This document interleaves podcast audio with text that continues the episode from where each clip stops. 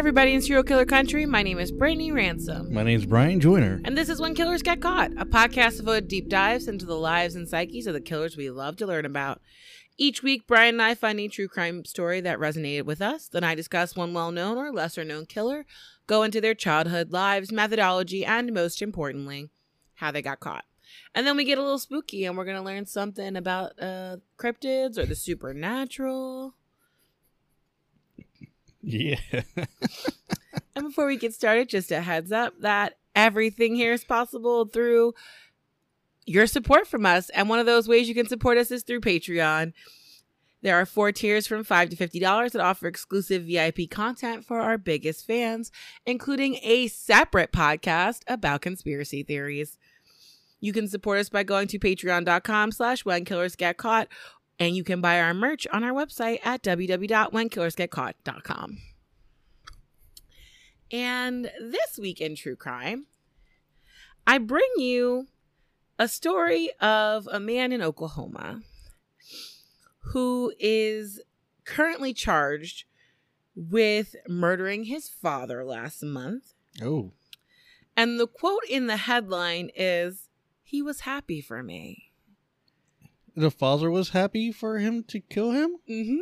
Oh, okay. That's why I told you this week's story was just people just be saying anything when they get arrested. It's wild.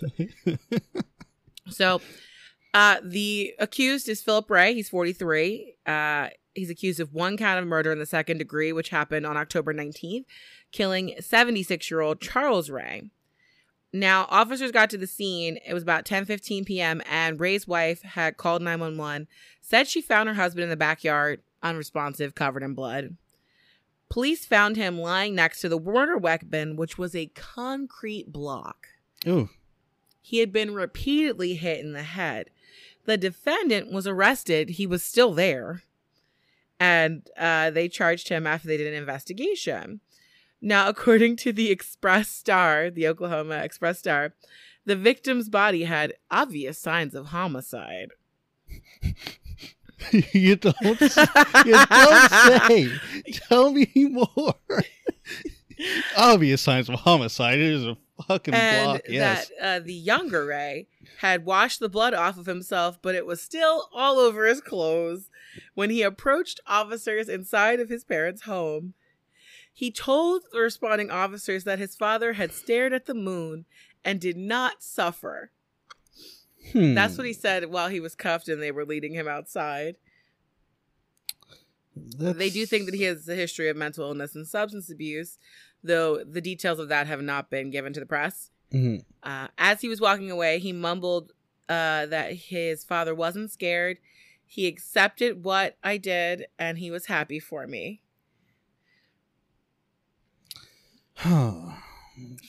So this involved multiple uh, federal agencies because the deceased is a member of the Chickasaw Nation, uh, Light Horse tribe, as is his son.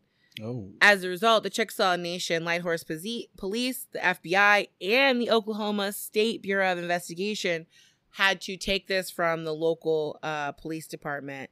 And so it, that's why it took so long to charge him. Mhm. I just, the neighbors were like, we came outside, there's a bunch of craziness going on. They started flagging everything, putting up barricades. It's a really quiet neighborhood. Um, and they don't really know why he did it other than just you know he was happy for me He was happy for me, He so I had to kill him. me. yeah so this is obviously someone who is ill but uh yeah i just thought the the things that people say when they get arrested are It's hilarious. wild and very intriguing so what's your story Goodness. Okay, so my story is basically the inverse of your story. Um so I'm pretty sure you've heard of this. Everybody's heard of this this week. So father kills daughter's boyfriend for selling her into sex trafficking ring. Uh, excuse me i've just been hearing about this all the time Have, have you not heard about this this week? no Okay. well, a father in Washington state has been accused of abducting a man Mhm. um, his daughter's ex boyfriend or boyfriend, and beating him to death with a cinder block.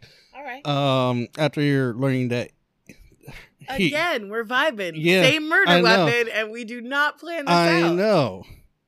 And he is the reason why he does this is because he's found out that this guy has sold his daughter into sex into a sex trafficking ring. Now, was this like a pimp situation, or was this an actual sex trafficking ring? Because I- people like to say that, but I feel like there aren't actually as many rings as people think there are. It says that it's it was her boyfriend, so Mm. I'm not sure if it was a Might have been giving us that little, you know, yeah. pimp action from uh, I mean, Gary Ridgway time. yeah, I was about when to they say, were don't they- inefficient. don't they call them boyfriends sometimes? Or- yes, they absolutely do think they're in love with these men. Okay. that's- Okay. Just want to be sure about that. Um so this happened recently, but uh apparently in 2020 uh the male the the the, the dad his name is John Eisenman Okay. and he, he you know he found out his daughter was you know sold into Got you. whatever um and that she had died afterwards too Oh, Wait, wait. wait yes no no no he's just char okay hold on a sec Okay, I know- I was uh, Brian. sorry my bad my bad my bad, my bad so no he, he he just found out that she got sold in in 2020 So she's alive. it doesn't say she's dead They don't know where she is. yeah basically Well, now I'm we're looking definitely not gonna know because you killed the person who knew. doubt i doubt he knew You gotta wait. i doubt he It's knew like Joseph and the Amazing Technicolor Dreamcoat. Sold him into slavery and then went, ah, whatever. Left him off. oh goodness but um yeah her boyfriend was 19 years old and his name was andrew sorensen so her, Sorensen. sorensen There's a sorensen famous person with that last name. so he was 19 years old her dad was 60 years old and he's so what's happening to dad? he's being uh well, uh, he's facing a first degree murder charge Oh, Um, yeah, he was taken into custody October 29th, mhm. and he's being held on, I, I guess, a, a million dollar bond. that's excessive. Yeah, I would think that's like that's a little too high. I mean, I get like a big amount of money to for someone who's committed a murder, but for a 60 year old man who did it because Exactly. like anyway he was like 20 in 2020 uh, eisenman was told that his daughter was sold into sex trafficking into a sex trafficking ring in the seattle area and that sorensen may have been the one responsible for her sale May. may have been responsible Ooh, that's not good. yeah that's this is what police are saying um okay so he was ill, uh, i'm reading more he said that he was able to rescue his daughter and get her back uh, later that month. Um, so when Eisman learned that you know her boyfriend was going to be like in at was this, at a location in Airway Heights, he Mhm. traveled to the area and then waited for him to get there. I mean, I'm not really mad at dad in that situation. No, and says during you know as it was happening, Dad he abducts the boy, ties him up, places him in the trunk of his car, um, and then he begins to beat him in the head with the cinder block, and then he stabbed him repeatedly. All right. Yeah. I mean, and then afterwards, Dad he drives the car and over to I guess a, a remote area in Sp- Sp- I don't know how to pronounce this. Spokane, Spokane. Spokane, Spokane County, and abduct and abandoned the car with the body still inside. Ooh. I would have just lit the car on fire. Like just blow the car. And people would see the fire and come help. well, Ah. burn the body first, and then it'll spread to the rest of the car. That's right back where the gas tank is at. You know what I mean? Puncture that real quick. It's still his. Like you know what I mean, though. It's still his. Take the plates off. take the plates off. Take all your paperwork out of there. Get out of here. you know, I think it's it's beautiful just how sweet you are and not a criminal. Yeah.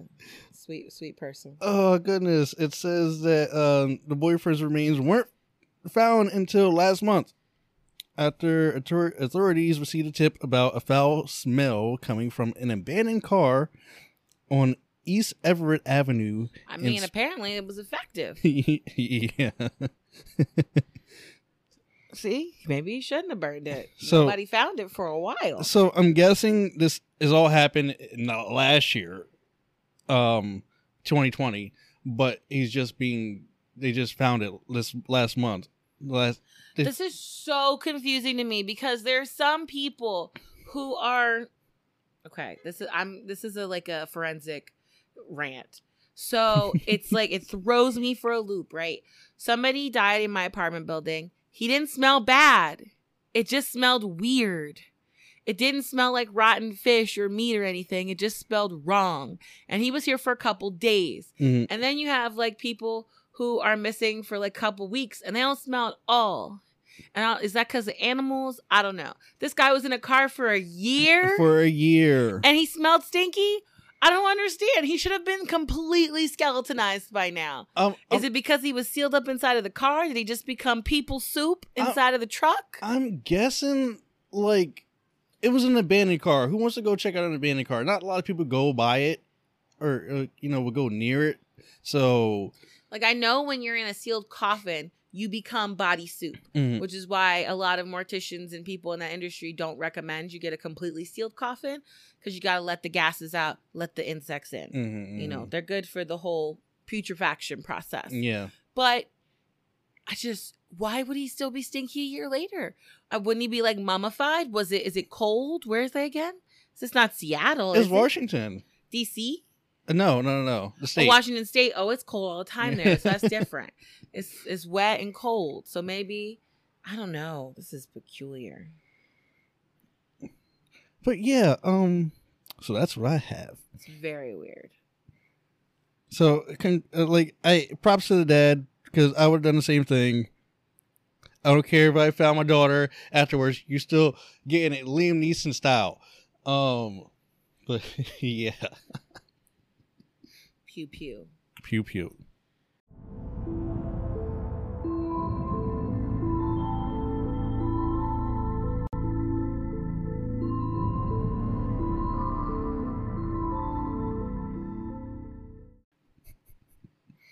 Alrighty. Well, you know how I say that after spending so much time discussing things that are really awful, I need a break from the awful. Mm-hmm. And I definitely spent like a month working on the Gary Ridgway podcasts. And we're just gonna walk right back into some more awful. What? no, it's supposed to be good. Awful. Nope. Today we're talking about a serial killer duo Ooh. who are both kidnappers, rapists, robbers, and family annihilators suspected of a total of 25 people they murdered in the 80s. Now, one of the reasons why we know a lot about their crimes and their criminal relationship is because one of them made videos and kept a very detailed diary about his life. Do you have any idea who I'd be talking about? no. 1980 serial killer. They're both men, not a couple.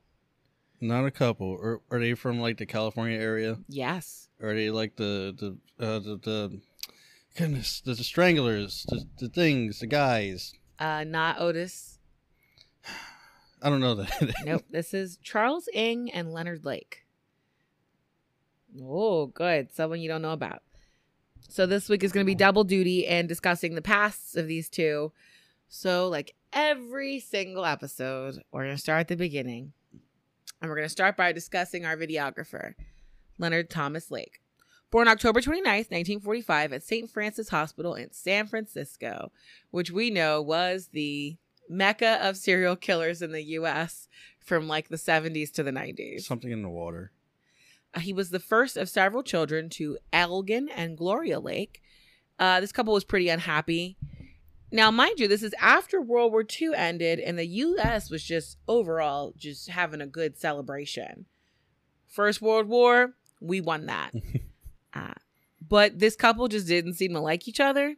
And you'd think that would stop them from having sex, but uh, not really, because five years later, they had Leonard's sister Gloria.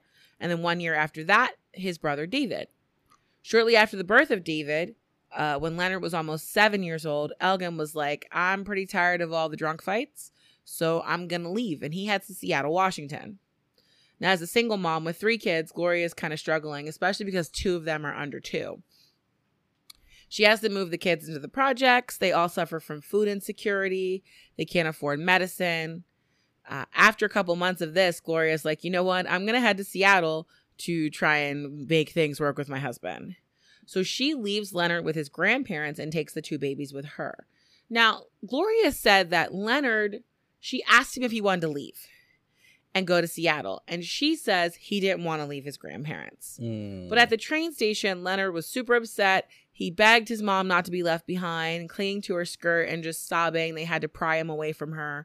This was definitely very traumatic to Leonard and planted definitely the seed of insecurity in his life when it came to adults. Now, worst of all, Gloria managed to get Elgin to take her back. And they moved back to San Francisco about a year later. But they didn't come back for Leonard. what? And they left him at his grandparents' house indefinitely. What was what was wrong with Leonard? Why? Why? He was the young he was the oldest. Yes. So he's still a kid. Well, Oh. Elgin and Gloria's relationship didn't last, and they broke up by 1956. Gloria gets remarried. Leonard is invited to that wedding, but at 11 years old, he's like still kind of like not really vibing with his mom, Mm-hmm. and he refused to go to her new wedding. Gloria would then go on to have two more daughters, uh, but Leonard actually really liked his half sisters, uh, Janet and Betty. So, in fact, like during their relationship, he opened up a lot about how he was the only one who seems to like remember how awful it was to live in the projects and how they never had any food and how it was a terrible time. Mm. He didn't have any toys. Um, life with his grandparents offered stability, though. They weren't rich, but he never went without anything. He had his own room and toys and clothes. He got an allowance. He went to summer camp, got to swim at lakes. Uh, later on, Gloria asked him, "Did she want? Did he want to move in with her?" And he was worried that she wouldn't be able to afford five kids and they'd have to be poor again. So Mhm. he was like, "No." He's smart. you know, just proof of what they discussed. Being poor is traumatic. Uh, at his grandparents' house, he was a pretty normal kid. Although once he did set fire to one of part of his room, but it's because he had a chemistry set, and he was just wilding out with the chemistry Okay. at eight or nine. Now, the thing that he did do that is weird and serial killer esque is that he got two mice. And when you have two mice and they're in the same tank and they're a boy and a girl, Mhm. they make more mice. Right. Right. And so they kept reproducing until he had a small little colony. And his grandparents were like, okay, you have to get rid of like this teeming pile of mice. So he gave away some of them, he sold some of them, and then he used his chemistry set to try and dissolve the majority of them. oh no. He had a cousin named Chester Richardson who talked about remembering that the bodies would turn this strange green color as his cousin was trying to destroy the bodies. Now, Leonard was an okay brother to everybody except his youngest brother, Dan- uh, Donald, who had suffered a brain injury and was a little bit slow. Mm. Leonard said he had no use for incompetence, and he sort of internalized his time in the projects with his mom. And since Donald needed Social Security disability and would need it his whole life, Leonard treated him pretty crappy. And he decided that anybody who took government handouts should be punished, and he told everybody this. He even told his one sister that he wanted to poison the water supply specifically of people who were on welfare. He told his own brother he was a leech and didn't deserve to be alive. Wow. Uh, as to be expected, their relationship non existent. By the time Leonard was about 18, he started to focus on some of his dark fantasies. He was really into the book The Collector by John Fowles, Hmm. which I'm sure everybody knows, but if you don't, it is a book about a psychopath who kidnaps and tortures women. Leonard thought this was a great book, and he daydreamed about what it would be like to enslave a woman and keep her locked up and completely under his control.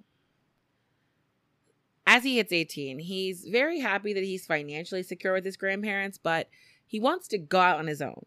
So, right after high school, he joins the military. January 27, 1964, he enlists in the Marines, and he did pretty well there. He went through basic training, was interested in all forms of chemical warfare as weaponry. Then he graduates and he goes to do a specialized class to become a radar technician, gets sent to uh, Camp Lejeune in North Carolina, where he takes more classes on how aircraft radar works. On his weekends, he'd go to see his family he had in North Carolina, and one weekend he meets this girl named Karen Lee Minersman. She was the daughter of one of his uncle's friends, and they both really liked each other. And they would send letters back and forth to each other. She lived in Delaware, he was in California. Mm. This was going super good for Leonard, and then President Lyndon Johnson decides he wants America to be part of the Vietnam War. They send thousands of young men into Vietnam. Leonard gets deployed to Southeast Asia just before Christmas of 1965, and he spent a year there. He and Karen tried to keep up their talks, but it was a lot harder back then to keep in touch during military time. The letters really stopped, and Leonard had a terrible time this first tour. Mm. So much that for a while he referred to it as that country. Oh. Now, towards the end of 1966, he gets reassigned to Point Mugu Naval Air Station in California, and he starts thinking about Karen again. Though he doesn't really have like the confidence to like go after her. So it takes about two years for them to kind of start their long distance romance again. Karen was profoundly lonely, and she told him that even though she was 20 years old now, she still felt a lot like a kid, and she thought she needed some kind of a mentor. And maybe Leonard could be that for her. Leonard's like, You want me to be in charge? nice. Oh, God. He's like, I can, my fantasies can become real now. He takes a flight to see her in Delaware, March of 69. He used all of his military leave to go be with her. And at the end of that trip, he proposed. She accepts. They head back to California together. Mhm. Karen remembers these first few months as kind of weird. Um, Leonard would like make jokes in front of her and his like Marine friends and like be like, haha, I'm gonna sell you to one of these guys. Um, she was confused as to whether it was just weird humor. Did he really want her to be a prostitute? He very much pushed her to wear like more and more revealing clothes. He wanted to be domineering in their relationship, which he had never told her about before this. Mm. That was entirely in his head. In their letters, he was just super sweet. Uh, he definitely immediately jumped into I'm the master and you're my slave. And Karen tried to do what he wanted, but it was definitely very off putting. Thankfully, they didn't have much time together as a couple because he ended up volunteering to go back to Vietnam halfway through 1970 Who volunteers to go back? a lot of people. Karen lived with his grandparents during this time period. And this time, Leonard said that he really enjoyed his time in Vietnam, and the worst thing he had to do during his second tour is just close body bags. Now, this time, he became sort of fixated on the idea that Karen was cheating on him while he was in the war. And he was sure he was going to get a Dear John letter. Now, most of the time when guys felt really like awful, they would like set up a meeting with the chaplain but Leonard wasn't really into religion. So he actually ended up going to the military mental health doctor. And that doctor diagnosed him with impending schizophrenia and hysterical neuroses and recommended he need to go back to California and go into a treatment facility. So they sent him back home. Probably should have went to church. Really? That's what we're going to say here? For that? I mean, no, probably not. At first, he wasn't even going to go see a doctor, but then this weird situation happened. He broke into a storage unit one night and he told Karen he was looking for government secrets. He ended up not finding what he wanted. He came home. He blamed the fact that he couldn't find it on diarrhea. He ate all the chocolate in the house, telling his wife that it would cause constipation, and then he could go back to the storage unit to look for what he wanted. That was a problem. Mm. So he was evaluated, and it was determined that he was a danger to himself and others, and he was committed for two months. During the examinations at the hospital, they pretty much told the military he can't go back to war. He's mm. done for. And they discharged him in January of 1971. After two months in the hospital, Leonard and Karen moved to San Jose and they bought a house. Karen said it was pretty normal there for the first couple weeks.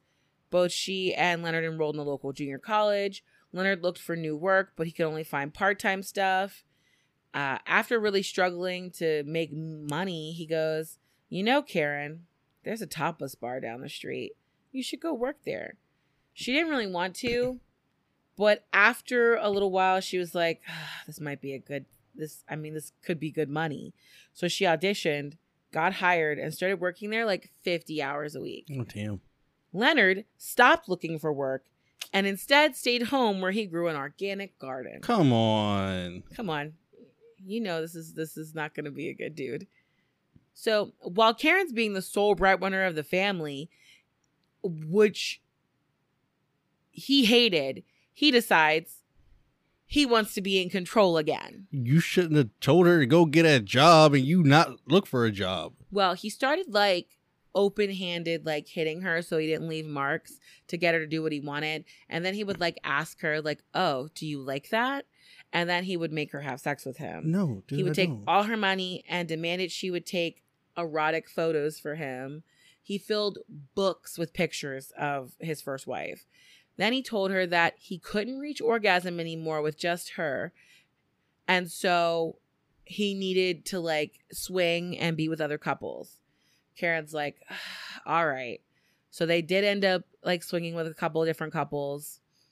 His paranoia flares up. He would start he he would do things like when it was time to like buy get the phone. Mm. He used a fake name for the phone company. He had a lot of guns in the house and he made her read The Collector Oh to explain like this is like the best book ever. You have to read it. Karen is tired. Obviously. So in the the clincher for Karen though was that November of 1971, she was leaving the bar to walk to her car. And one of the patrons of the bar was like, "Hey, I could give you a ride home." And she was just like, "I have a car." Leonard was there in his truck watching, just watching the parking lot and saw this and he like got out of the car and started yelling at her. And so then she's just like, whatever. He's like screaming, threatening to kick her out of the house. She gets into her car calmly and drives home. He speeds home first, locks all the doors, throws all of her stuff out into the front yard. So she calmly puts all the stuff in the trunk of her car, sleeps in her car for the night. The next day, she goes to work. While she's at the club, Leonard breaks into her car and messes up a lot of her clothes. What? For the next week, she worked and slept in the camper that they had in their yard. And then on her next payday, she immediately got an apartment. hmm Um, Leonard harassed her nonstop. He even broke into her apartment multiple times, burned holes in her stuff, Oh left God. threatening messages. He would call her and then he would be like, you know, first you went to the grocery store this morning and then you stopped by the mail. Like he would give her a play by play of her entire day Yes, I know what I did. to let Thank her know much. that he knew what she was doing. Congratulations, you can keep track of me. Good, good well, job. Karen filed for divorce and it was granted in 1972. Janet told police, that's his half sister Janet, Mhm. that the only time she ever saw her brother cry was when the divorce was finalized. He calls it. Well, Leonard added Karen to the list of women in his life who, just like his mother, abandoned him. You pushed her away, you jam. Brian, very frustrated to anyone listening. He's just kind of staring at the sky right now, upset. Either way, Leonard starts posting personal ads. He meets a girl named Jennifer Gordon, and they become a couple in October of 72. She said he was kind and sweet at first, and then he got very sexually aggressive. He eventually talked her into doing prostitution to pay for their livelihood. He also took loads of pictures of her too. When Jennifer decided to quit prostituting herself, that's when the relationship started to like turn sour. She realized that he was dangerous when he started talking about how he wanted to make a snuff film where and he explained to her that a snuff film was where a couple would have sex and one of them killed the other right as they climaxed. She wasn't really all that happy about that. And then they got into an argument. It got physical and he pinned her to the floor and she moved out the next day. Smart. He was alone again, and now it's June of 1973. Leonard got real weird though, alone. He started like kind of switching between two fantasies. He wanted to have a sex slave, but he also was sure there was going to be a nuclear holocaust, and that meant he had to build a bunker. He ended up going to Ukiah, which is about 130 miles north of San Francisco. He took classes at the local college on animal science and meat cutting, and he became a laborer building low income housing. He again moves in with another woman and begins mooching off of her in 1974. She had a cabin at Greenfield Ranch, which was this 5,600 acre ranch near uh, Calpella, north of Ukiah. Folks called it the ranch, and it was for pretty much anybody who wanted to go back to nature. Everybody there gave themselves like fake names, and the homeowner at the cabin called herself Venus. Venus and Leonard met each other at like a music festival. Mm. It started out normal. Leonard showed her all these photos of his exes, like to show that he was like a very serious photographer. Um, she realized that he had some serious issues when he said that the reason his mom left him was that it was because of his brother and he wanted to kill his brother. He told her he was going to build a bomb shelter, and since Venus was kind of a hippie, she didn't think that was a terrible idea. Mhm. He tried, but literally he made the equivalent of like a root cellar. I mean, After some time, Venus realized that Leonard was just using her to live there and build a bunker on her property. So she confronted him and he pushed her off of a ladder. oh no. She was super scared, so she allowed Leonard to buy her out of the property and she never looked back. Okay, cool. just, take it. Just y- Yeah, give me she's like, give, you know what? You're good. give me money. Give me my portion of this, you know, communal property that even though I bought it outright, I should technically have all the money for. But yeah. She took what she could get and she left. Leonard made everybody uncomfortable. And he would show off these books of photos. Like I said, he considered himself to be a kind of a pornographer.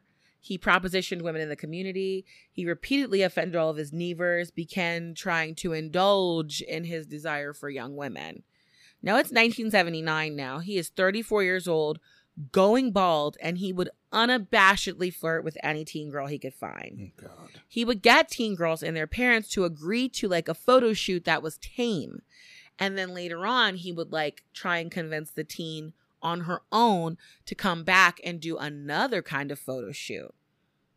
He would tell her that these were like more artistic, but she had to be nude and maybe he would like make her wear like wings or paint her green or something.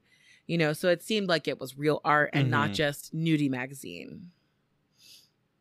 And the thing about this is so interesting is he was not like oblivious. We know this because he recorded himself talking about like his feelings about things. He was strangely self-aware. He said that he liked 16 and 22 year olds with small breasts, but that his perfect age for a woman was 22.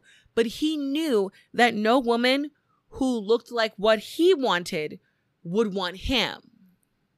Like there's a whole like audio where he just sits and talks about like the fact that like no like hot young 22 year olds really gonna want him. Uh, yeah, you're old 34 year old man. So no, no one's gonna. No, no.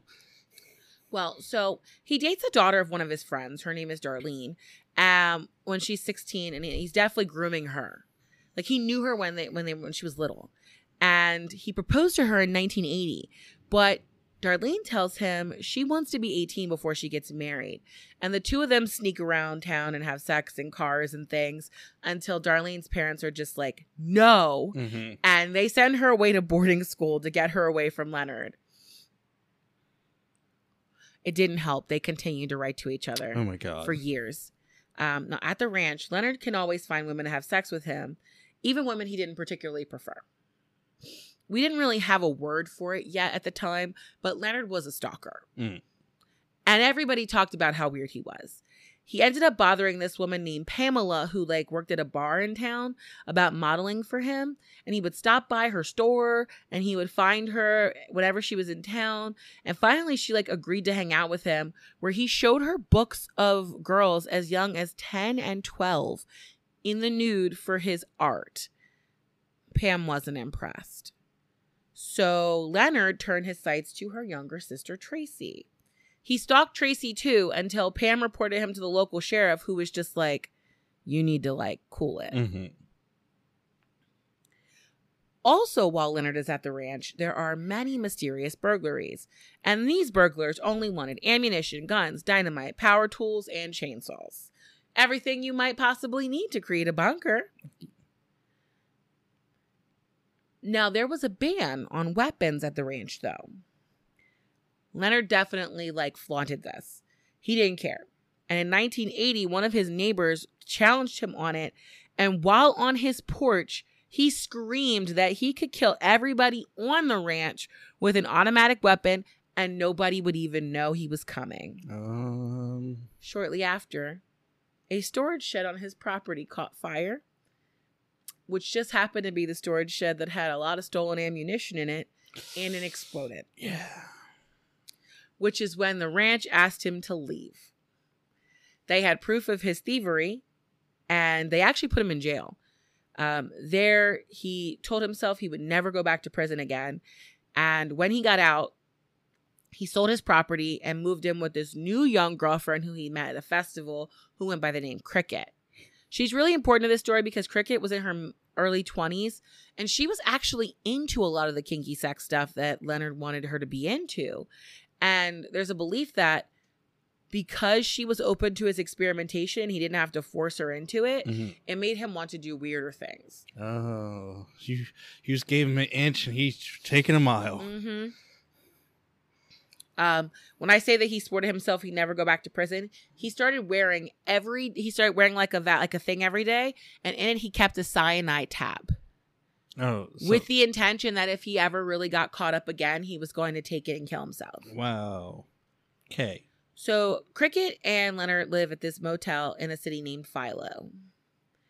Cricket takes a job as an assistant teacher, which is what she had been doing before. Mm. Leonard was happy uh, because the hotel they were staying at needed an on site manager.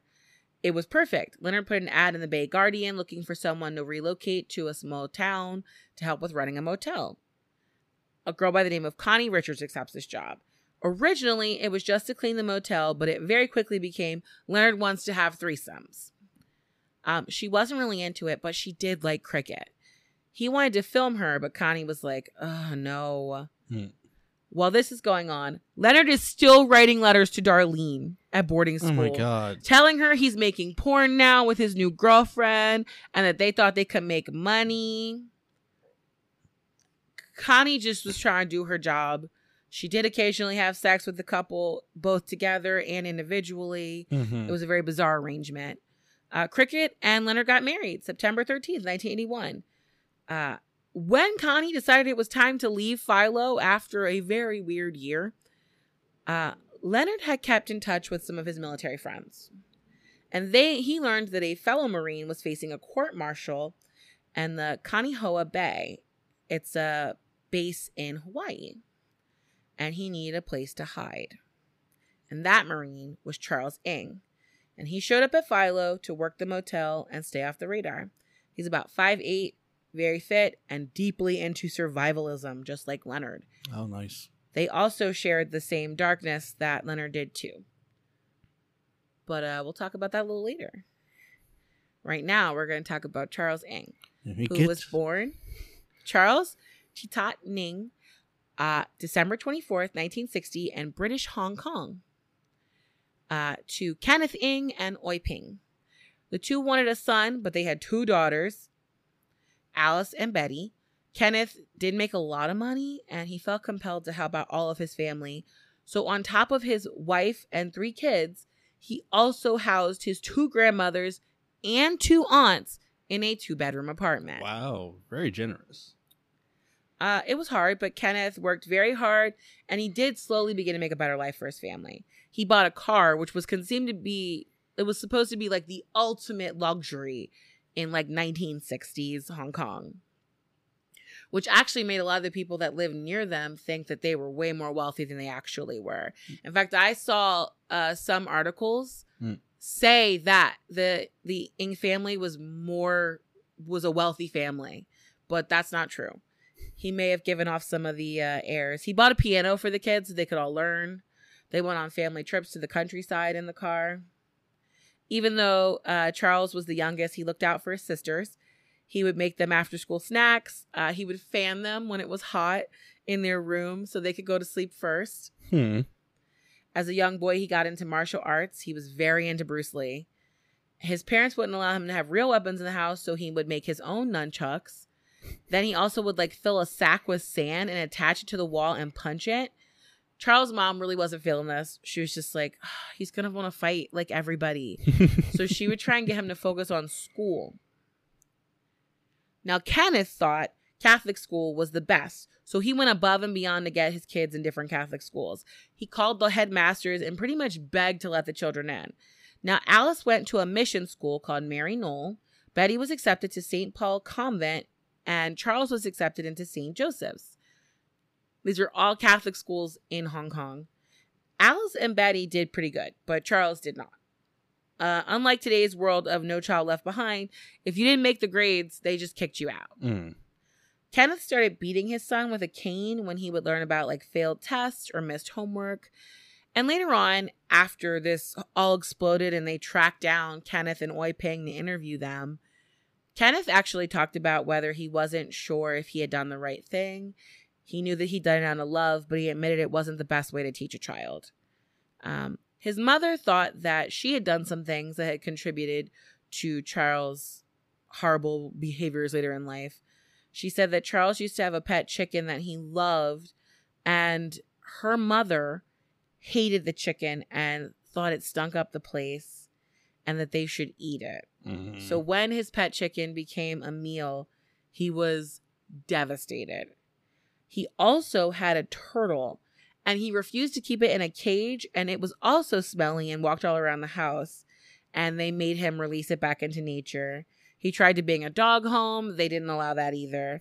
So his mother, uh, Oi Ping, wondered if not allowing to have some kind of companionship had hurt him in the long run. The beatings made him only super introverted. He barely spoke to anyone other than his sister Betty and an older cousin named Benny, who was like a brother to him. He'd stay in his room alone just reading. He ended up having to get glasses that were pretty strong prescription. He was a talented artist one time, or he was a talented artist as a kid, and one time he ended up leaving his art supplies on the street when he was getting picked up from school, and his mom wouldn't let him go back to get it, and that like really crushed him. While Charles was a child, Kenneth joined the military, and Charles thought that was pretty cool, mm. seeing his dad walk around in his military uniform. Now, everything's cool until Charles is about 10 years old. And then he is off the rails. All, like, think of all the worst things you want your kid to do, and he's doing them. Like, his parents actually seek a psychiatrist for him. So he starts stealing, but that was the, the, the final straw. Mhm. He would attack foreign children in the local parks. He learned how to make Molotov cocktails, and then he would throw them from the roof of their apartment building. He just set fires in general, including at school, and would just break stuff. He wrote his teacher an obscene letter, and they were just like, this is too much. So the school expelled him at 15, and Charles' dad sent him away from Hong Kong to his brother Rufus's house. Rufus lived in Preston, England, and Betty was already there because she had been accepted into an English secondary school. Rufus was okay with that, but he really didn't like the idea of a second kid having to come live in his house. Right. Kenneth managed to get Charles into an all boys prep school, and he lived on campus there Monday through Friday at the High Bentham Grammar School, and he only needed to be at Rufus's house for two nights a week. Not Didn't bad. matter. Rufus really wasn't vibing here. That's not. That's not bad. It's only two days. Well, uh, his mom, Oi Ping, visits and she sees the situation and she's like, okay, Charles is not making this up. This is definitely, there's some hostility here from my brother in law. She points, she, she points out to Rufus that he doesn't even have like a, a warm place to sleep. Mm. And she's like, it's obvious he's not eating enough. And Rufus is like, well, you know what? I don't want to be a guardian. So Oi Ping takes both Betty and Charles back home. The family spoke to an aunt who was living in San Leandro, California, and Aunt Alice agrees to let Charles live with her and attend Notre Dame College. He's 19 now. Okay. Uh, he gets a student visa. He arrives in 1979. He moved into a college dorm in the fall and absolutely hated it. He didn't even give college a chance. And before he can tell anybody else, he applies to join the Marines. Now, here's the thing in the US now, if you're an immigrant, you can apply to be in the Marines or you can either be in the military and you can get citizenship. Mhm. In 1979, they didn't do that. He had to forge documents that said that he was born in America. He said he was born in Bloomington, Indiana. and no one really checked. This would be a big issue later because he gets in trouble in the military. And people asked repeatedly after the trial that is the most ridiculous thing we've probably listened to. Why didn't they deport him? Multiple times they had the opportunity to deport him, and he probably wouldn't have been involved in this. Right, right. But Charles said the recruiting agent was so desperate to make his numbers that he helped Charles fake the documents. oh goodness. Charles goes into the Marines. He adapts very quickly. He starts uh, advanced infantry training at Camp Pendleton. He learns how to survive any terrain. He starts reading about survivalism. He's very much a loner. Uh, he really identifies with the Marine Corps motto, Semper Fidelis, or Semper Fi, always faithful. Mhm. Uh, as my father has told me many times, once a Marine, always a Marine. Okay. And so uh, that mattered a lot to Charles. Didn't matter as much to Leonard, but mattered a lot to Charles. He made a couple friends. They bonded over like like in Bruce Lee, Kung Fu. Uh, Charles would show off at the bar with other Marines by having them hold a pencil, and he would like fan kick it without like hitting anybody Oh or hurting yeah, anybody. that's awesome. He left the training at the base in Southern California. He was assigned to the 1st Battalion, 3rd Marine Regiment Weapons Company at the Marine Corps Station, Kaneohe Bay, Hawaii. Hmm. It's on the Moka, uh, Mokapu Peninsula, and it's a base with about 5,000 Marines on it. Uh, Ng trained as a gunner, and the gunners uh, usually be about would prep anti-tank missile devices.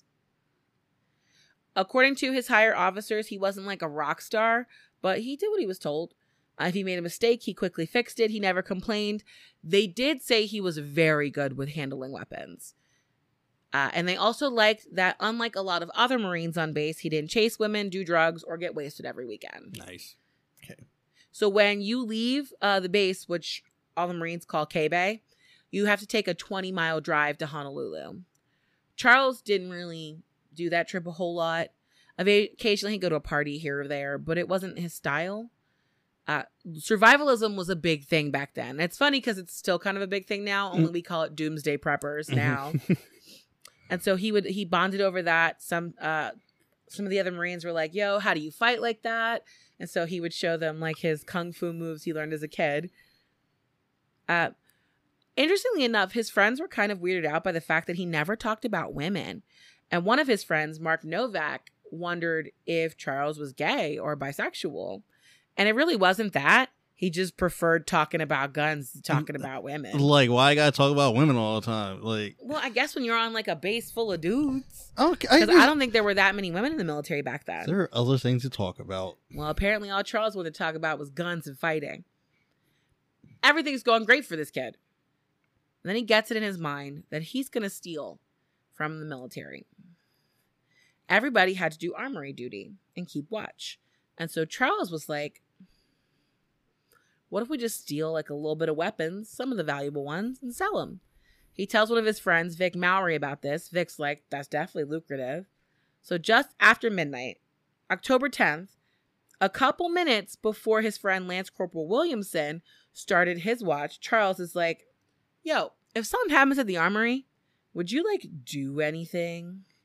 And Williamson is just like, What? I don't care. Don't involve me in this.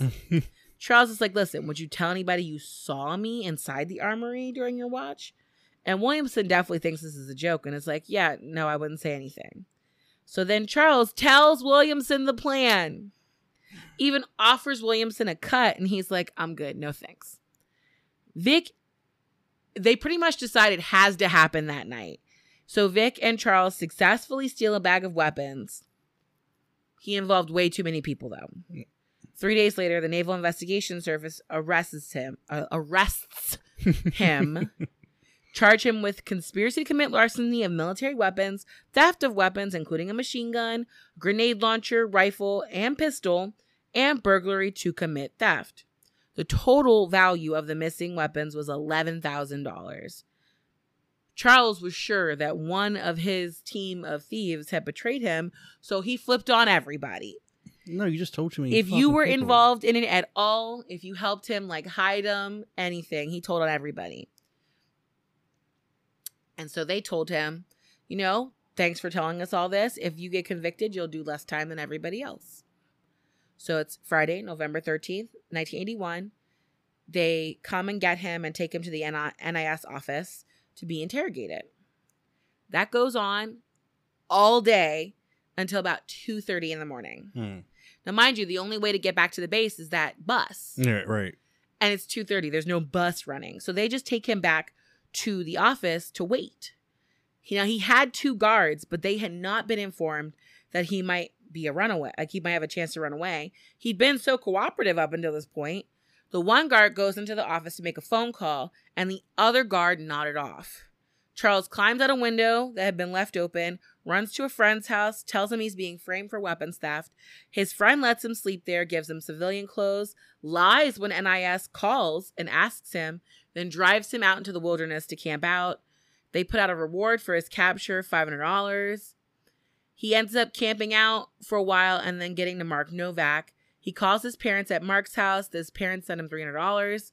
He buys clothes and a backpack, gets a plane ticket to San Francisco, stays with his aunt in San Leandro until a friend tells him that Leonard Lake is in Philo and he could hide out there for a couple months. Hmm. Almost as soon as Charles arrives, Cricket and Leonard give up the motel management job. There was a woman nearby who was looking to start a youth camp on her property called the Indian Creek Ranch. She had a secluded area with a bunch of one story wooden cabins and buildings, a barn she used as a workshop, and it was deep in the woods. She trusted Leonard because he'd been in the military and he was a survivalist and he'd managed a hotel. So you could, of course, handle a kids' camp. Oh yeah, definitely. That's the kind of person you want running a kids camp. Someone in the military, right? Well, the hotel manager was like, "Thank God," because he had gotten all these reports about Leonard like peeping on people because like they had um hot tubs. Oh, and God. so sometimes people would be in the hot tubs naked, and they would like look up, and there would be Leonard from a balcony. Oh my God! Hey, hey uh, weirdo. I was gonna say, I was going to like do you, do you got like want to join binoculars? What what what's he's what, what you doing, boy? What you doing over there? now, one weird factor about this time period is that both Charles and Leonard wore camo all the time. Mm-hmm. Charles never spoke, not even telling other people that it was his 21st birthday on December 24th, 1981. Now, the FBI got word that the military fugitive Charles Ng was in Philo. And they it takes a couple months, but they have this huge sting April 29th, 1982. Leonard tells them that Charles just a guy working for him doing menial labor. Charles runs off into the woods. They take Leonard to jail, find all sorts of weapons that Leonard is not supposed to have, including TNT, full auto rifles, lots of ammunition. Leonard's like, look, we're just survivalists. But like, they're like, you still can't have all this stuff. Mm. They can't find Charles and they detain Cricket. Leonard tells them that Ng had sent the dynamite from Hawaii. He didn't. Uh, Leonard did not care about being a good friend or a Marine. He just straight up lied. He told them that Charles had a Mac 10 and they ripped the camp apart looking camp apart looking for it. Cricket played dumb and she was allowed to stay at the camp. She of course immediately drove to Ukiah, Ukiah and posted bail mm-hmm. for her husband. The cops get a search warrant. They still can't find Charles. Eventually, one of the neighbors is like, Oh, I saw an Asian guy climbing out of the attic one time. so they go up to the attic and they do find the Mac 10. They don't find Charles yet. Mm-hmm. They charge Leonard with 17 felonies. Leonard thought about taking that cyanide pill, it was sitting there. but he was just like, you know what? I'm going to do like Charles and I'm going to run. So he skips his court date, and Cricket thinks about it and agrees to be with her husband. Oh, really? Wow. So they go on the run. Eventually, they capture Charles in the wilderness, and he gets sent back to K Bay to answer for his crimes. Mm-hmm. No, while that's going on, Leonard, Darlene's out of high school. And so they meet up. Oh. He tells Darlene, listen, Cricket's moved to San Francisco to be with this bisexual couple. She doesn't want to hide with me anymore. He would drive around the Bay Area meeting other women for sex, selling weed to survive. Somehow, Leonard kept all of this stuff from his family, though Janet did know that he was on the run from the cops. Mhm. Now, mind you, he's talked about how much he can't stand Donald and how Donald is a leech on society, right? Right. Right. Well, Donald needs to go to Northern California to do a job interview for a house sitting job. And they asked Leonard to take him. And he agreed. Why would you ask that guy? And Donald Lake was never seen ever again. I I I'm sorry. Oh, I bet I hit my mic. Yep. Leonard killed his brother, assumed his identity, got a new driver's license under the name Donald Lake and everything, and began taking his Uh, SSDI checks. Now, for someone who complains about his brother being a Right? a leech, he is- Right? he's been a leech the whole fucking time. Not only that, but like now you're going to take the checks that you said made your brother a degenerate. Yeah. So so wow. what makes you better? What what made you better? I don't I don't get it. Well, on New Year's Day, 1983, Leonard starts keeping a daily journal, which is why we know so much about him now. He talked about he saw prostitutes. He made plans to videotape more women. He discussed wanting a new weapons cache. He still wanted to create that bunker and have loads of young, hot ladies in it. He was very upset that Cricket broke up with him. Uh, and he like makes a point to go like just because you broke your vows doesn't mean that I broke mine. My vows are till death. Yeah, my vows aren't until you get like you, you put me into some fucking like criminal stuff. Well, somehow he ropes Cricket back in because in 1980, like March of 1983, he starts writing about how they're having like such great hot sex all the time. In his mind, maybe. April, he buys a car off of his friend, a yellow VW van, loads up all his stuff. That friend is Charles Gunnar, who he would eventually murder. But uh, he pays about a month's rent, moves in with Charles. Charles has a wife and two kids. Now, they have a previous relationship where at one point, Charles was kind of into the whole like cuckold thing. Mm. And he didn't want to see Vicky have sex with other people, but he wanted to hear about it. okay. right. So Vicky and Leonard do have that previous sexual relationship from that part. Uh but during this time period, Leonard's actually really upset. Like Vicky had dipped because she was tired of her husband being in a weird stuff. And Leonard writes about how Gunnar is very abusive towards his daughter and even says something along the lines of the house wouldn't get cleaned if he didn't make his daughters do it. Hmm. In May, Leonard convinces a woman he knew in town who worked as a clown to pose for him. She gets friendly and he ends up asking her to look after Gunnar's kids. The only thing in the diary mentioned about Charles Gunnar at this point now is Charles stayed up north. I have the children for a while. Because what happened here is that, you know, every year you got to recertify those that SSDI. You got to fill out paperwork. Mhm. He can't, of course, do that paperwork. So he's tossing the ID for David and now taking on Charles' ID. Oh my god. Mm-hmm. Wow. He tells Vicky, listen, Charles isn't coming back. And she's just like, he loves the kids though. He's going to come back. He's like, listen, I got a videotape of him hitting one of the girls. I told him to get out of here. She doesn't really believe it, but she's like, "Ah, fine, I won't divorce him. Cause he's saying, like, hey, we're still living in the house. If you divorce him, now we got to move out. You'd make it awkward for the rest of us who Mhm. all live here. Flashback over to Charles Ng, who's in Leavenworth now in Texas. He'd been there. He'd been sent there in 1982. He plea bargained, uh, best he could, and got 18 months. Both Leonard and Charles send letters back and forth. Uh, he sends pictures of him and Cricket and all the girls he was hanging out with. Uh, his time in prison is pretty bland. He doesn't get any trouble. Around 1984, uh, Leonard starts sending him pictures about a bunker, and it looks like it's starting to come together. Oh, awesome. He's very I, he's very interested in the torture room with the cameras that What? Leonard told him about Why would you need a bunk? Why would you need a torture room in a bunker? for the women, We Brian. need torture. What? For the women. now he also starts up like a pen pal relationship with this lady in Kentucky named Sally Jean Pyle. She was in her 40s and just wanted somebody to take care of her. Her son had been murdered and she'd gotten raped like in the same year. And her husband had like blamed her and left. God, So uh Sally was struggling. that's horrible. So Leonard managed to convince Cricket and her father to let him put the bunker on their land in Calaveras County. As soon as they moved in in October of 83, he started looking for girls.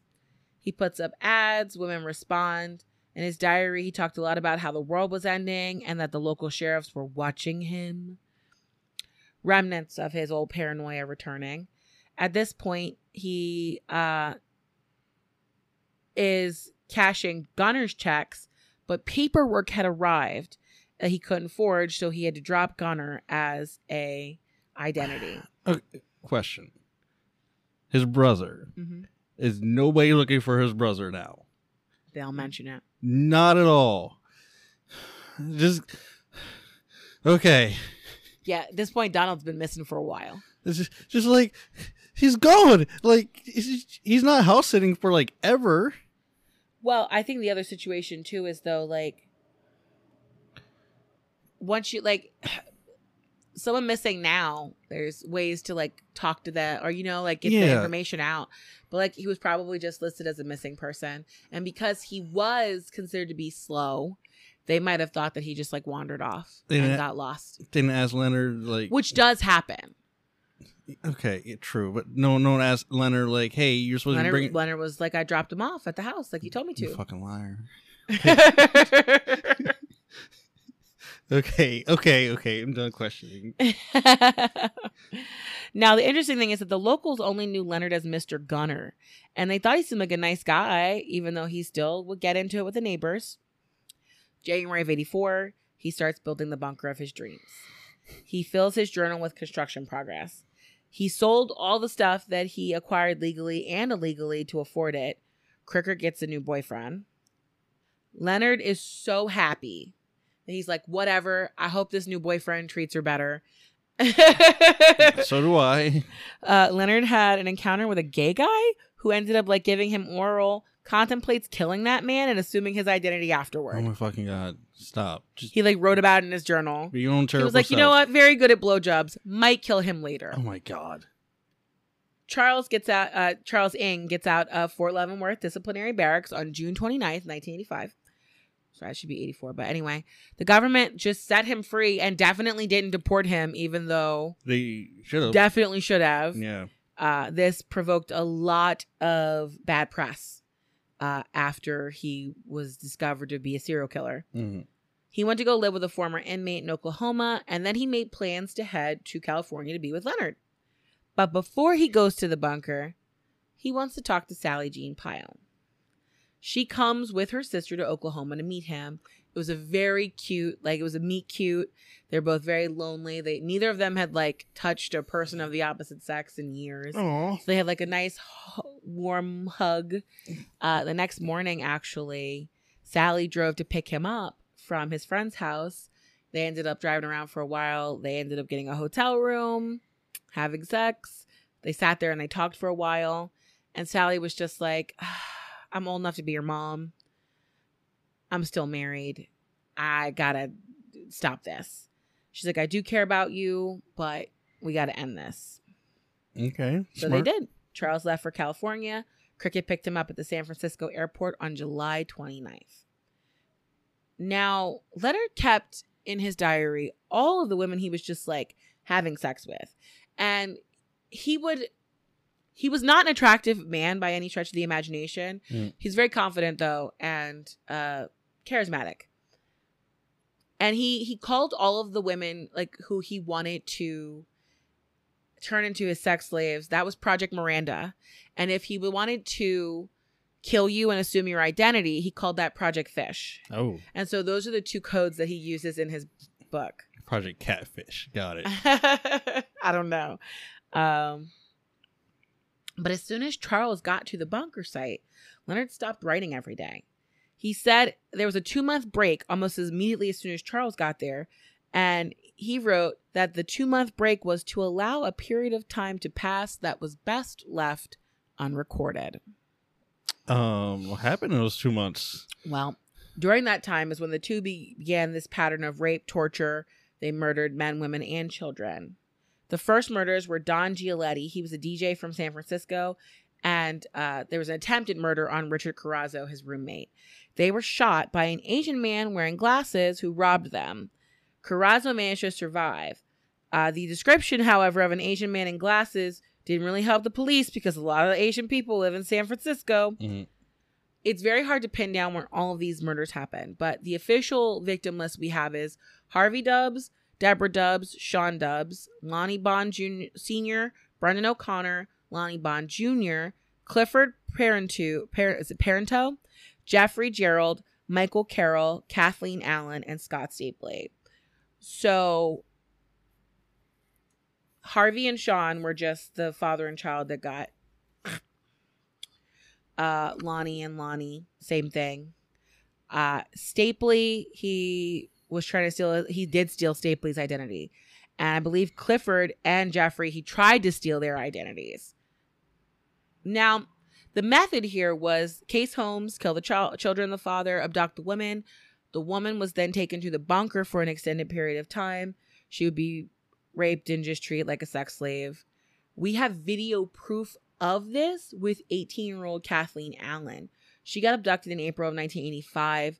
She had a boyfriend who got himself in trouble, and she got a letter from him saying that he was in Lake Tahoe. He had been shot. His name was Mike Curl.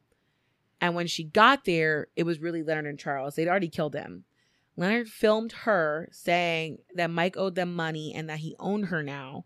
The first video, he pretty much forces her to strip on camera, tells her they're going to have sex with her, so she might as well consent to it. And then they pretty much gave her the option of we can kill you like your boyfriend or you can be our sex slave. Oh wow, kill me.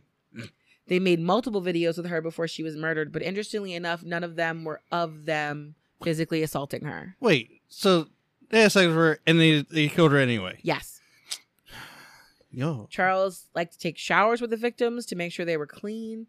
Uh, both men did rape the victims, uh, did make them clean the ranch before eventually growing tired of them and shooting them, and they'd be buried on the ranch. Now, this isn't the original ranch. This is uh, the one owned by uh, Cricket's family. right, right. This is the uh, it's Wilesville. I'm gonna say this wrong because I wrote Wileyville, but there's an S in there. Um, but that's where they ended up building the bunker. They would go virtually undetected from 1983 to 85. Oh, wow. Now, in July of 1984, the Dubs family completely disappeared from their home. They were not from around the region, the Wileyville region. They were from San Francisco. And one of their neighbors even drew a very convincing picture of Charles Ng, who she had seen skulking about the building. Mhm. Uh, Irene Braun and uh, Inspector Glenn Pampholoff were the police on the case. Deborah's father told them that Deborah had this like black suit that she always took on every trip. That was still in the apartment. She had a medicine pouch that was still there too. The police found telephone cord that had been cut. It was obvious that somebody had been bound. All of Harvey's shoes and clothes were still there. The police created this timeline where pretty much the perpetrator had to have talked his way into the apartment before the husband arrived, tied Deborah up, threatening the baby probably. And then when Harvey came home, he used the threat of violence against Deborah to keep him in line. Right, right. They thought that Charles Ng, who had been seen by two of the witnesses carrying this big black bag, might have been carrying one of the victims. Hmm. They tried their best, but they wouldn't hear any more details about these characters for about nine more months. Now, there's a brief moment where Charles and Leonard move around San Francisco a lot. They barely had any money. So I'm wondering if this was during the time periods where Cricket and Leonard were on the outs. Hmm. And they had to find like boarding houses to live in or things like that. So they couldn't really do much there because they didn't have their place to uh, torture people. After working like a couple months, uh, like minimum wage, they decide to try and get a legitimate job. Uh, Charles ends up getting the job. It's at the Dennis Moving Company, September 10th, 1984. Um, he started the job September 28th. That was the same day uh, that Leonard started writing in his diary again. And he all he wrote on September 28th was Operation Miranda went well and that the perfect woman is a woman who is totally controlled. Oh God. Now, Leonard's in another bind again. He needs to find another identity. He had tried a couple times and failed to steal people's cars and credit cards. That's what happened with uh, Jeffrey and Clifford. November 9th was the last time he would write about his regular life. Christmas came and went. February 1st, Lonnie Bond and Brendan O'Connor move into a cabin near the Walls near Walls uh, Walseyville. I want to say Wileyville, but there's an S there. They meet their neighbor, going by the name of Charlie Gunnar. Hmm. Scott Stapley also moved into the area, and he was a friend of Lonnie and Brenda. Kathleen Kathleen Allen was their next victim. They killed her boyfriend Mike, who Charles Ng knew from his time in prison. That murder of Mike happened in March. Uh, Kathy's abduction was April of 85. Leonard actually made her write letters to her family saying that she had moved away to Lake Tahoe with Mike. She would send a phone number and an address once they had gotten settled. Mm. That, of course, did not happen. They promised Kathy she'd be released if she complied with them, but she was murdered as well. And they didn't just bury the bodies, they burned and attempted to crush the the skeletons. And then that was put into like a mass grave. Oh. Oh. They also buried all identification on the property as well. Goodness. How did they? Never mind. Yep. Now, Lonnie Bond and Brenda O'Connor were kind of weirded out by their neighbor Charles Gunnar, but they had no idea how bad this was going to get. Leonard ended up telling Stapley's ex that he had died in a car accident and came and took all his stuff from the house.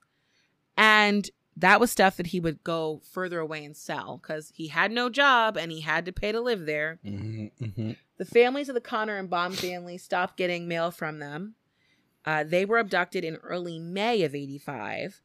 And when the local real estate agent like came by the house, it was completely empty. Oh wow. So the real estate manager was just like, "Oh, I guess they just like skipped out and stopped paying me rent and they left."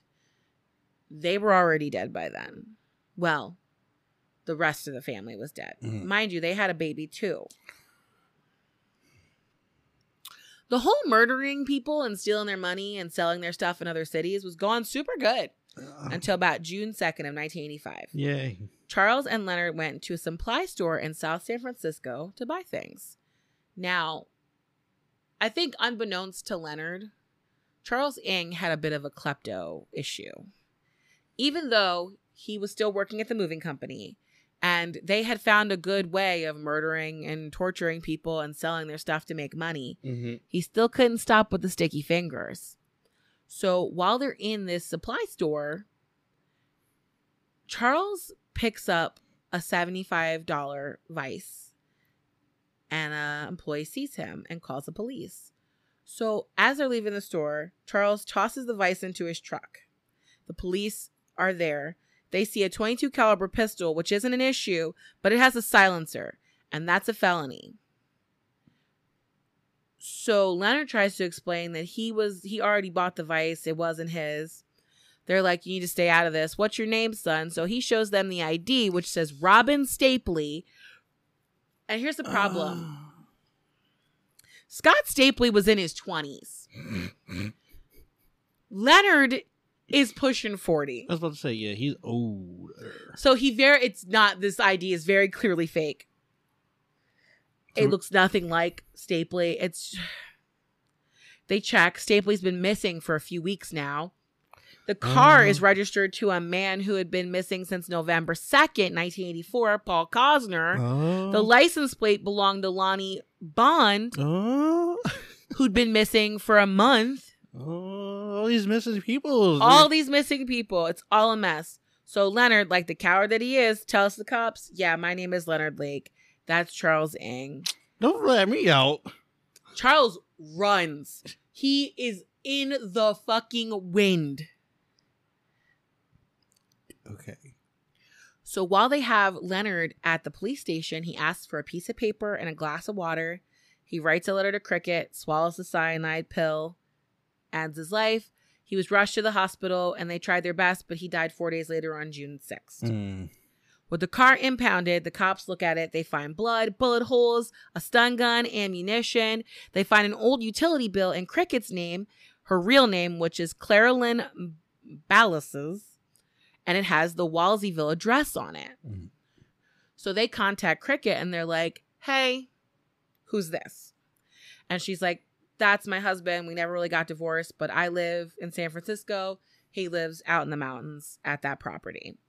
So they're like, well, the property's still in your name because uh, your dad gave it to you. Can we check it? And she's like, yeah, I don't care. So they go in. They find all this video equipment that had been stolen from Harry Dubs's house a year before. They find the cars from the Bond family and the Stapley family. They go back and they see this bunker. Torture devices, women's clothing, makeup, a typed list of women's names, and 21 different pictures of women in the nude. Ooh. Which, of course, now they have to set out finding are all these women alive? I'm just gonna spoil alert. No, no, they're not. Well, some of them were. Some of them were just women that he Really? abused, Oh, okay. So but not they were not all dead.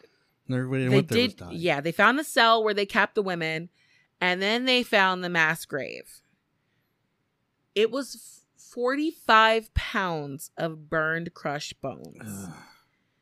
of those remains they were only able to confirm 11 victims most of the bones could not be linked to the identification that they found also buried Mm. so they see they have the identity of the missing person you can tell that this person's missing from california but we're still at a place it's very interesting there are very few cases where without a body they're willing to charge a person Mhm. now we saw that happen with h.h H. holmes Right. Which is a hundred years before this, but not every police station is willing to take that risk. And of course, H.H. H. Holmes was only convicted of killing his best friend in Philadelphia. So those other crimes that happened in Chicago, even though it is assumed he did them because he didn't have a they didn't have a body, there was really nothing you could do about it. So that's the issue that uh, the California police are coming up against here. We have all this proof that he killed all these, but we have to connect them. So they spend the process and they are able to connect 11 people's bones to the identities that I told you before. Mhm. They also found videotapes to three of the women who were assaulted. Ah, like I said, Charles runs. He ends up getting help from Cricket, who had no idea yet what the two of them had been up to on her family ranch. Oh, really? Yeah. So she ends up helping him get to Canada. He remains off the radar for a month. He doesn't even know that Leonard committed suicide. This is the part that gets me. He manages to fight extradition back to California until September 26th, 1991. What? And that was only a 3 4 vote by the Supreme Court. There was a major push as to whether they should send him back to America, knowing that California had the death penalty back then. I mean, technically they still do, but they haven't executed anybody in decades.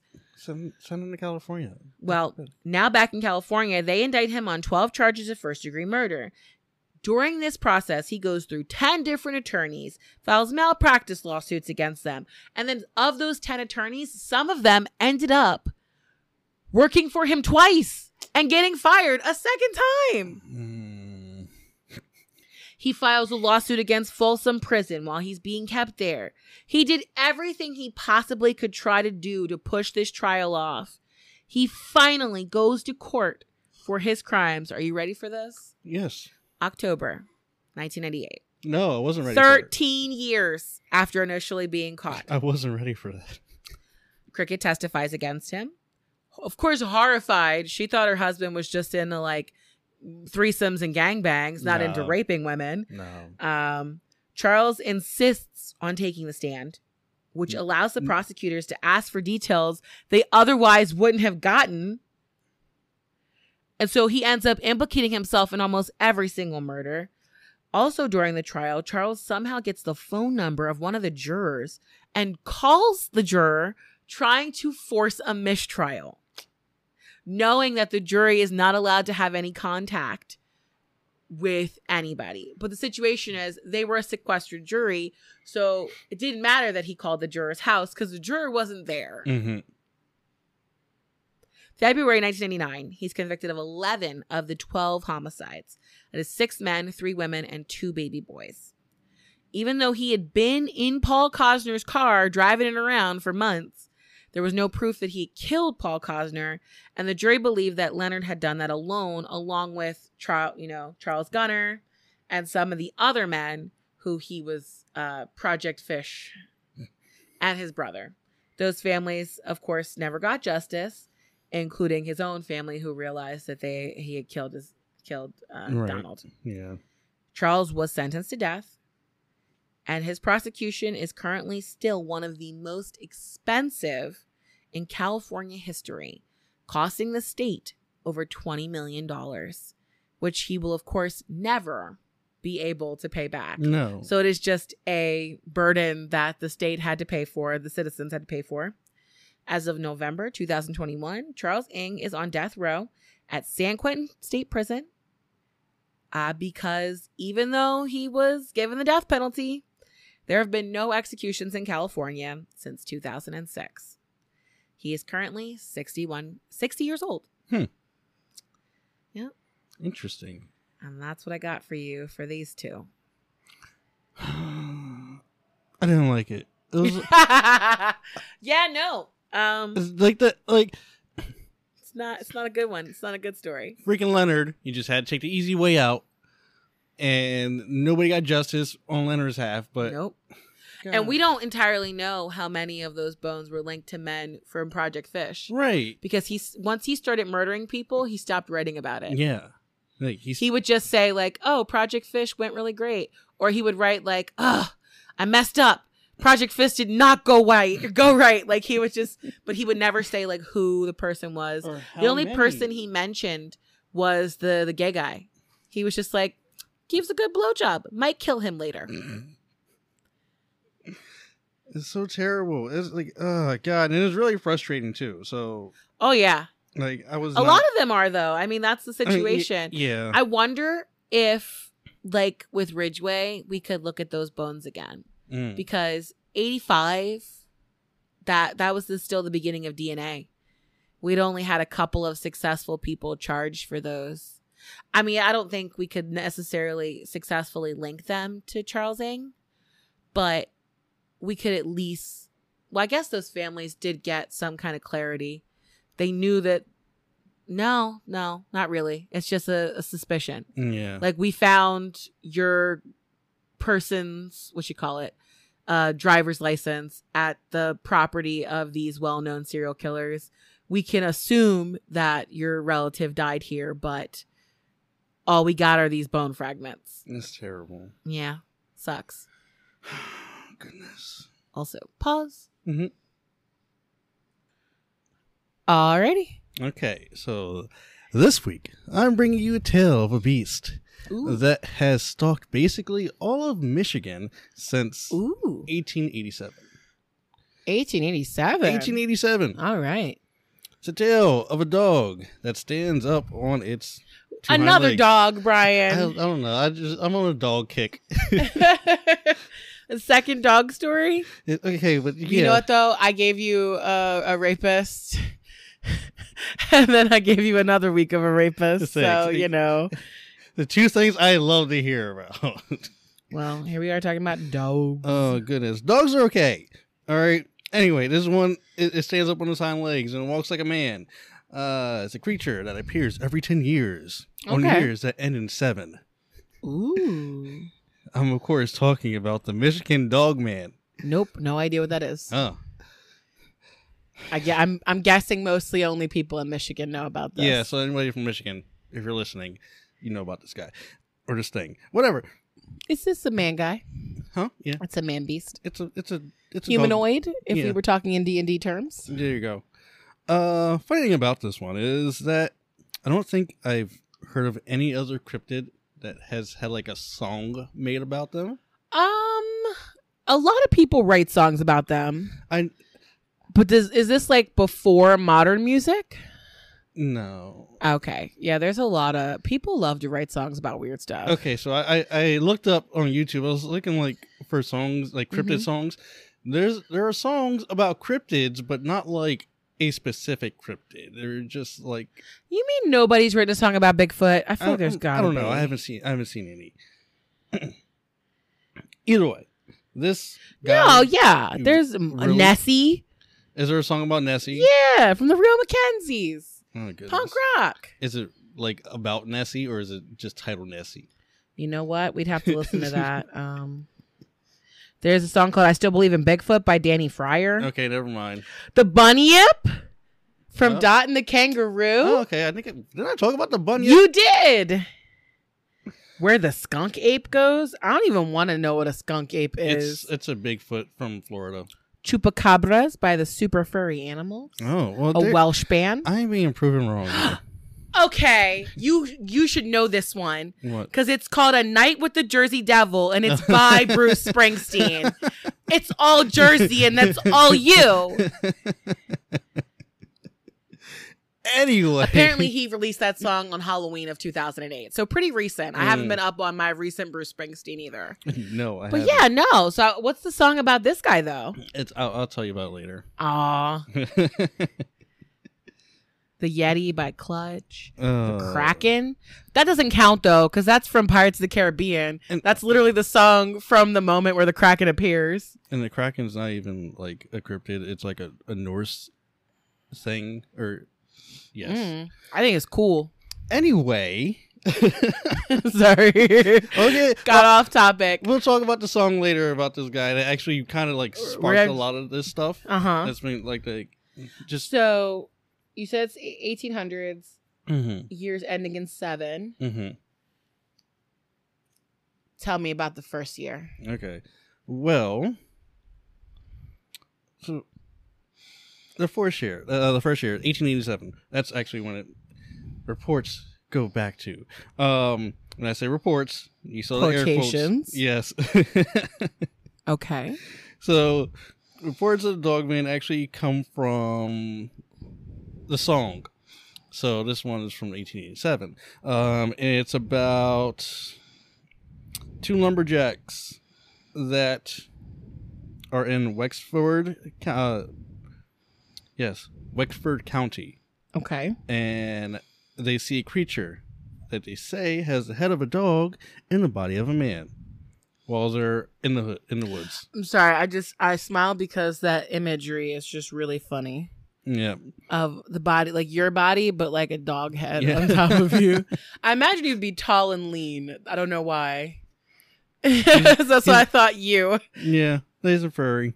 Um, there are no actual written accounts from 1887 So And- when did the written accounts start? uh like 1900s Like early? Nah really Hmm. Do we have any uh, cultural connection to this dog man? Sort of, yes. Um, there were some tribes that were t- that they talked about some type of dog That, man that type lends thing. some legitimacy. Yeah, yeah, just a little bit, not a lot though. Well, the oral tradition, I believe in it more when it's indigenous people. right. than right. other yeah. Oh yeah, of course, oh, hundred percent. Oh yeah. I- When it's like a, a an ancient culture, I believe in their oral tradition. Now I'm like, why didn't you write this down? Yeah. but yeah, all, all this all this stuff that was in the songs, all legend stuff. Um, now, even though the legend says that the dog man comes like every ten years on the years Mhm. that end in seven, some I I've read that some are like there are some accounts that like he comes like tw- you see him like twice a year or twice. well, that's uh, my uh, question.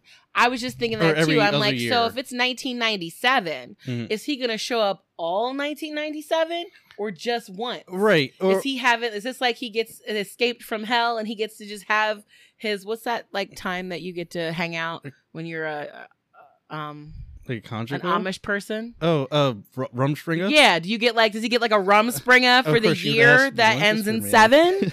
Is that what's happening here? or he just gets to be free and he's like about to get my yeah, my party on up in Michigan. like that, or like he, like I've seen people. They they okay. So there's one. It's from like 1961, okay, and it does that end in a seven? No. Nope. Like, but maybe that person just waited because they had to process what they saw. maybe there's one from 1993, and it's just like like. I got that and I was like, okay, I I, I buy the it's, just the seventh thing, but okay, whatever. Anyway. Or okay, Hmm. bear with me here. Ready for this? Mhm. There's a different dog man, Oh, we and can- he's on a different time span. we'll actually touch on that too. Nice. There's more than one, and they're on different ten year time loops. yeah. So there's a 93. There's a there's a three year. There's a one year. There's a seven year. So Pretty much, if you live in Michigan, you could see the dog man you anytime. really could, honestly, and I'll tell you why. Uh, so I'm gonna I want to read some of these reports uh, from people who who witnessed this dog man. Mhm. Um, and I'll start with the earliest one that I found that was from 1961, and this is an account from a boy talking about his time with his father and yeah. So, when I was a boy, my father was a night watchman at a manufacturing plant located in a rural area between Big Rapids and I can't pronounce that Chip Chippewa Chippewa. Chippewa. Mhm. Okay, Lake, uh, Michigan. Uh, I just mentioned Chippewa in the first news story. oh my goodness. That's where that man, or the the man who died, and the man who told him that his his dad cared about it, that was happy for him. That's right. they were part of the Chippewa tribe. there you go. And I was like, and you were talking about Michigan. I was like, oh, okay, I got it. So anyway, Michigan, our house, uh, which, if I remember right, was a perk of uh, the night watchman job, was across the street from the factory. The plant building was right next to a large wilderness area of state land. Mm-hmm. At the time, it was simply known as the Haymarsh, but now it is officially called the Haymarsh State Game Area. Hmm. We didn't understand it at the time, but Dad was always very skittish about letting us play outside after dark. He would sometimes talk about hearing coyotes or bears roaming around in a haymarsh when we when he was walking the perimeter of the building at night. One night in the summer of 1961, Dad walked back to the house to sit on the porch and have a cup of coffee and a sweet roll. Mm-hmm. He had a good view of the entire plant property. He saw some movement near a chain link fence behind the building. That was approximately 3 a.m. Um, so he felt quite sure that this person wasn't there by accident. He drew his gun and watched for a few minutes. That's when he noticed this was not a person at all, but something much taller. He said it appeared to be covered in brown gray fur or hair. It was very broad shoulders. Uh, had a powerful chest. It alternated between walking on four legs, then standing up on two. He said it seemed to be looking for something along the driveway. He said Later, he couldn't quite believe what he was seeing. He quietly moved into the house and grabbed, uh, grabbed his, co- his Kodak Signet 35 millimeter camera, which was his pride and joy. At this point, I should mention that Dad was quite a photography buff. His father had owned one of the first camera stores in Ohio. Blah blah blah. Who cares? Anyway, as he stepped back into the porch, the front porch, the creature moved slowly along the driveway, directly under the lights. He adjusted the camera shutter for a long exposure, held it as long as still as he could. He said he was shaky, shaking pretty bad by then. Uh, he snapped a picture. I've enclosed a print of it in this letter. Dad said a few seconds later the thing dropped back down on all fours and slowly moved off into the woods to the left side of the picture. I'll show you the picture later. Um, I'm interested. He sent a print to the local newspaper and sent copies to several magazines. One that I think was called Mysterion, Oh, I know. I've heard of that. um, published That's old school. published a photo in their spring issue of 1962. Dad had a copy of the wonder if magazine. Mysterion is still in print. Is it? I wonder. No, I gotta look it up. Um, but it was in place after he passed away. I still have the negative strip that contains the image. If you would like to have Ooh. someone ex- examine That's cool. I know, right? I also still have Dad's Kodak Signet. I haven't shot any pictures with it for several years, and I'm pretty sure it still works. And Probably. So I'm guessing over here by the light post. All right. So long exposure. You see the thing by the light po- underneath the light post? That looks like something standing up. It doesn't look like a dog face though. No, it was like something. This looks werewolf esque. Just You agree? bit. Just a little bit. Yeah, it reminds me of a werewolf. A lot of people call it a werewolf too. So a lot of people like describe it as being like werewolf. Just yeah. I mean, it's got some weird uh, like movement with the like thigh area. Mm-hmm. But you know, maybe it's just a beefy boy from doing all that running. a beefy yes a beefy werewolf boy this one i'm gonna read another one uh from 1987 Hey, good year, good year. so one weekend back in back around fall 1987 my two best friends and i were staying at my friend's cabin which is not far from the small town of sparta around uh, about 20 minutes north of grand rapids Okay. My two friends left to have dinner while I stayed behind at the cabin. Following the dinner, the, the men headed back towards Sparta in the cabin. What happened next would shock and disturb them for years. Ooh. It was dark, and they were on a rural road. Suddenly, both of them saw something standing by the side of the road. In the headlights of the car, it appeared to be a human like figure covered in gray fur. Mm-hmm. As they got closer and past the figure, both of them got a very good look at it. It was the size of a man, stood on two legs, it was covered head to toe in gray fur, and had a wolf like face. It even raised its hands and started to snarl at them as they drove by. They said it looked like a werewolf out of a Hollywood movie. Ooh. My two friends didn't dare stop. They continued driving, and of course, they were peppering each other with questions. Did you see that too? Was that a dog? Was that someone dressed in a costume? And so on and so on.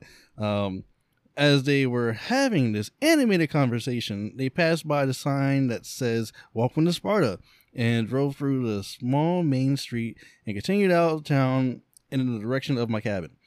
Their conversation about what had just happened continued when both of them looked up to see the same Welcome to Sparta sign again, followed by the same main street that they had just driven through only moments ago.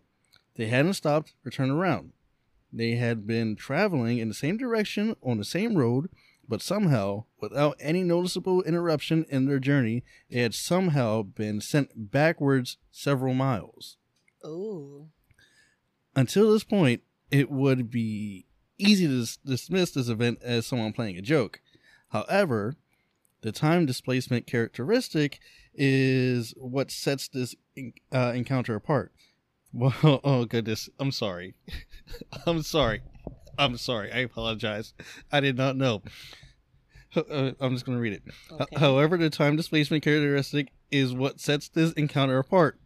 While such things are well documented in UFO and alien abduction Oh, stories, it's something we've not seen before in dogmen sighting reports. Um, so, I and, and the story continues. It says, "I remember when they finally showed up at my cabin. They arrived no later than what I expected them to, around 9 p.m. or so, and I remember how animated they were about their strange encounter. But I just assumed that they had seen a large dog and were telling me an embellished story in order to get a Oh. laugh. But 20 years later, uh, both of them still insist that this was no joke. I have no idea what to make of this story. Maybe it was just some teenagers in a werewolf costume playing pranks, and did my friends really experience lost time afterwards? And did they just make some wrong turns on their drive and didn't notice because they were talking and distracted? I have no idea, but I would love to know if anyone else has seen similar things in the Sparta area. So there's no picture uh, attached to this one, but yeah, that's another one. So there is one piece of evidence that may prove that uh, the Dogman truly exists, and that is called the the Gable films. Okay. So this film was found at an estate sale Oh. uh, it, and on this film, it depicts a, a young boy and his family. You know, they're enjoying a snowy day, riding their snowmobiles around, uh, you know, hanging out with their dog. They then head home, but on the way, they notice some type of large animal in in the field. So what do they do? They stop the truck, and they get out to get a better look at the thing until it notices them noticing it and it begins to charge at them. It attacks Oh. the boy filming. Like I watched the video and um you can actually catch a glimpse of like the, the creature's mouth as it's like attacking the camera. Ooh. Um but yeah, it's it it's so this grainy film has like eventually was discovered to be a hoax a hoax.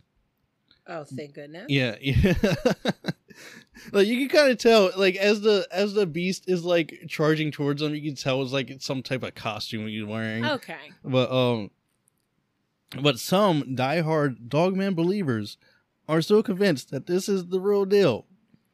Um, and the the, the film was made by a guy, a kid named uh, Mike uh, Agrusa Okay. um and he's said that like no this is fake like it's all fake He's like, listen, all I did was just make like a a short horror film, and Yeah. y'all took this and ran with it it. was pretty cool though i, I liked it uh, okay so you mentioned that maybe there's another like werewolf type of thing Mm-hmm. so there is and it's called the beast of bray road Okay.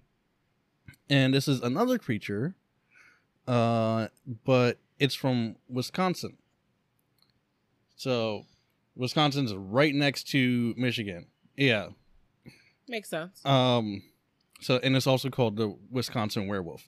Ooh. So funny enough, this is like this this not so good boy is looks just like the Michigan Dogman. So maybe he takes a break from Michigan and just heads to Wisconsin. Um, you know, Wisconsin. yeah, Wisconsin.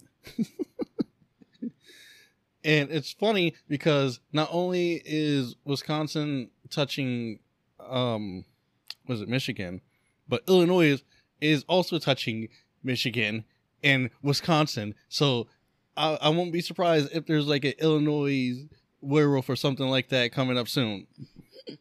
Oh yeah, you're gonna talk about that too. It- look, if there's if there's one, I'm like it's the same thing. Oh goodness. Uh, I find it funny that there was like a full investigation on this uh, Beast of Bray Road, Okay. but there wasn't one done. Like not a very. I don't think there was one done on the the the one from Michigan. Hmm. Yeah, the Michigan Dog Man. Um, but I'll get more into why that is right about now. So, on April 1st, 1987, a DJ named Steve Cook records a song and it's titled The Legend. Mm. It was supposed to be an April Fool's joke. Like he honestly never heard of the Michigan Dog Man before. Uh, he recorded the song. He was just he just I guess gathered some like folklore from around North America, and like he just snapped it into a song, and that's what he made. So he played the song a couple times on the radio, and he had no like no listeners like reacted to it or nothing like that. But as soon as he was like a, a- about to let the joke die off, he started getting calls about the song. Oh. Like a lot of people, a lot of listeners, like it. maybe I don't think that's a good answer. I don't know because I've listened to it. Um, it's okay. It's no dubstep. It's no dubstep. It's no dubstep. Oh, they can make a remix of it though. You do that. Yes, yes, yes, yes. So a lot of listeners actually claim to have witnessed a creature similar to the one uh, Cook described in his song. Okay. So within a month, the legend of the Dog Man this is the actual title of the song. It became uh, the most requested song on the air, and it actually entered the rotation for a while too. So it was like on the radio. yeah. so remember, do you remember me telling you about this? Like there are like three different versions of this song. No, mm-hmm. okay. I was looking up on Spotify, and actually, Oh right. Okay, I do remember you telling me that. yeah. And well, each of them were released within ten years of each other, on years that end in seven. You remember that from the beginning of this Dogman only appears every right, ten right, years, right. The year of the seven. and the song only comes out only comes out with a newer version every 10 years on years that end in 7 so there's one for 1987 one for 1997 and there's one for 2007 um i i wanted to read some of the lyrics from this song I'm here. I'm here for it. because like it's funny and i liked it and i could only find the one for 1997 Okay. So I'm just gonna like read the first paragraph of this. Mm-hmm. Um it goes, A cold summer night a cold summer morning in early June is when the legend began. At a nameless logging camp in Wexford County, where the men I don't man look, I cannot read words, but it's where a river began, a river ran. Um, eleven lumberjacks near the Garland swamp found an animal they thought was a dog. In a playful mood, they chased it around till it ran inside a hollow log. A logger named Johnson grabbed him a stick and poked around inside. Then the, the thing let out an unearthly scream and came out and stood upright. None of those men ever saw ever said very much about whatever happened then. They just packed up their belongings and left that night, were never heard from again. It was 10 years later, in 97, when a farmer near Buckley was found.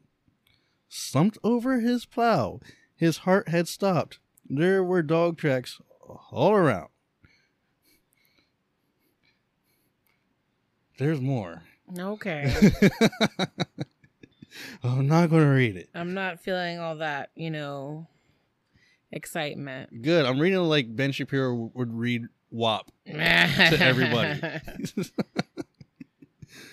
oh goodness. Who's in this house? oh, am I reading the right one? No, wrong one. But yeah, that's um. So there's actually a, a, a movie made in 2011 about this too. Oh. Yeah, it's called Dogman. And it uses some I think it uses like some of the scenes from the Gable film Okay. for some of it. And Mm. yeah. I mean that's a that's basically all there is.